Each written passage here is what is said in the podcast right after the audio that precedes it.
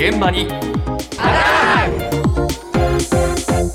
朝の担当近藤香織さんですおはようございます。おはようございます毎週月曜日は東京新聞との紙面連動企画ですが、今日取り上げるのは PFAS を追うという東京新聞が独自に分析を行った多摩地区の PFAS に関する特集記事なんですね。PFAS PFAS。で、これ PFAS っていうのは体に有害な化学物質で、それがまあ全国、そして東京の地下水にも紛れ込んでいて、で、それがどうも米軍基地と関係あるのではとされているはい物質ですよね。はいえ多摩地区って一部で水道水源に井戸水、井戸水使っているので、影響がちょっと大きいんですよ。ああなるほどはい。で、だけど、その井戸水の調査結果というのは、東京都の水道局とか、環境局、それから福祉保健局とか、はい。あと国の環境省が、まあ、調査はしてるんですけれども、ええ。縦割りで持っているんですけれども、全体をまとめているものがない。これがねいかんですね。そうなんですよね。えーということで、東京新聞が独自に3000件分のデータを集めてまとめてし、えーまあ、分析してみた、はい。というのをまとめた記事なんですが、その分析結果どうなったのか、東京新聞立川支局の記者、松島京太さんのお話です。一番濃かった地域っていうのは立川市になります。え立川市というのは、まあ、米軍横田基地のすぐ東というところに当たってまして、で濃度としては、えー1340ナノグラムパーリッターという濃さです。え50ナノグラムパーリッターというのが、まあ、国の暫定指針値ですね、あのまあ、水質管理の目安にしてくださいよっていう値なんですけれども、これを約まあ27倍ですね、27倍の数値で立川市で、え検出されていたということを突き止めまして、でこの値が、まあ、都内の最大値だったということですね。で最大値だった地点っていうのが、まあ、米軍横田基地、そのすぐそばだったということが分かりました。まあ、横田基地があのこの多摩地域のこの PFAS 汚染の汚染源ではないかという疑いが強まる証拠の一つになったと私は考えています。これ基準の27倍って結構な数字だね、い。や、すごい数字なんですよね。ええ。国がまあ水質管理大丈夫ですよとしてるのが50という数字なんですが、ええ。27倍の1347ナノグラムパーリッという数値であるということをまあ突き止めましたが、はい。あの、立川市内ではここだけ、あの、これね、えっと、この数字が出たのは、えっと、横田基地モニタリング井戸っていう名前の基地の本当にすぐそばのまあ井戸の水だったんですが、ええそれ以外にも他にも1000を超える数値の井戸っていうのは複数ありましたし、ええ。それから立川市と同じように基地の東側だと武蔵村山とか、はい。国分寺とか国立なんかもやっぱり500を上上回って比較的高かった。ではあ。逆に西側の福生とか、はい。羽村とか瑞穂町なんかは低いんだという色分け、濃い地域と薄い地域の色分けが今回の分析で、50がまあこれ標準でしょ？そうなの、あの、それなのに1000を超える井戸もあった。あった、複数あった。500超えるのもあった。あった。ああそうですか。そうなんですよね。で、じゃあまあ今回のじゃあこの東京新聞の分析について、PFAS に詳しい専門家はどう見ているのか、環境衛生学専門の京都大学准教授、原田浩二さんに伺いました。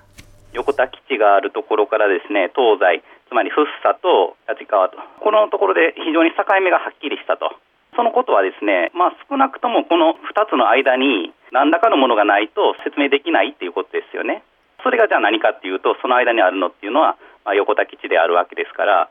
だから横田基地というのはそのやはり大きな汚染源としてあるのはまあ間違いないというところですね。えっとですね、まあ、その点で言うと、やはりですね、本当に原因がどこにあるのかというのをより突き詰めていく上ではですね、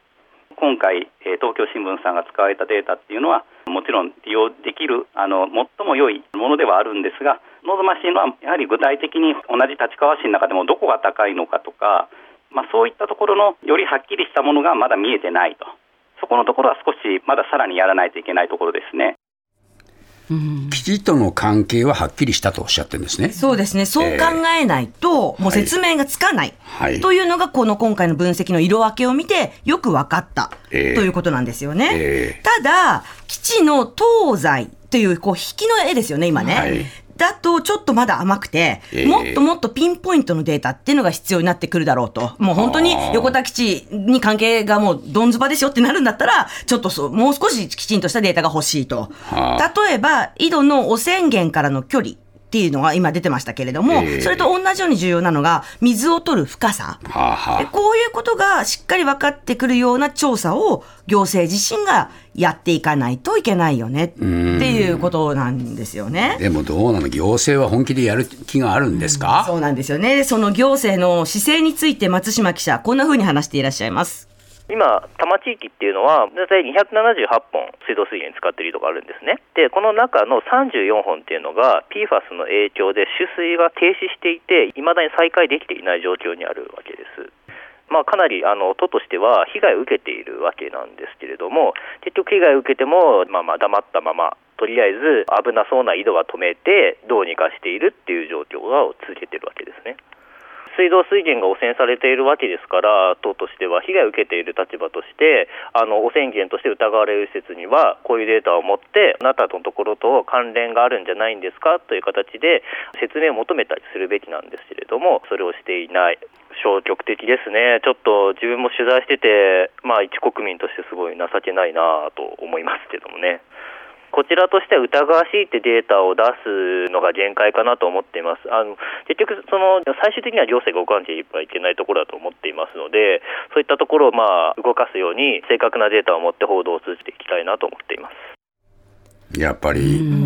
消極的なんだ。まさにそうなんですよね。東京都現在は、その危ないと思われる井戸からの取水は止めているから大丈夫ですよ。あそういう立場なんだな。と言ってるんですけれども、先ほどの原田先生によると、PFAS って一度土壌に染みると残りやすくて、ええ10年経ってもせいぜい半分程度にしか減らないというものなんですよ。ええ日々使い続けるじゃないですか、水道水って。ねだから、ええ今止めてるって言われても、えじゃあ今まで使ってたのは大丈夫なのかっていう心配もありますし、じゃあ止めてる井戸が10年後も20年後ももうずっと使えないっていう可能性もあるわけでですね。放置できない問題じゃないと思うんですけれどもね。で、まあ、松島さん、あの、現在行われている市民団体による住民の血液検査。はい。これのデータも、今回のこの分析マップに重ねることによって、ええ。より具体的なものにして、はい。で、やっぱり国や都が動くまではもうドアを叩き続けたいというふうにおっしゃってましたね。ね。どうでしょうね、やっぱり基地となると途端に腰が砕けちゃうよな。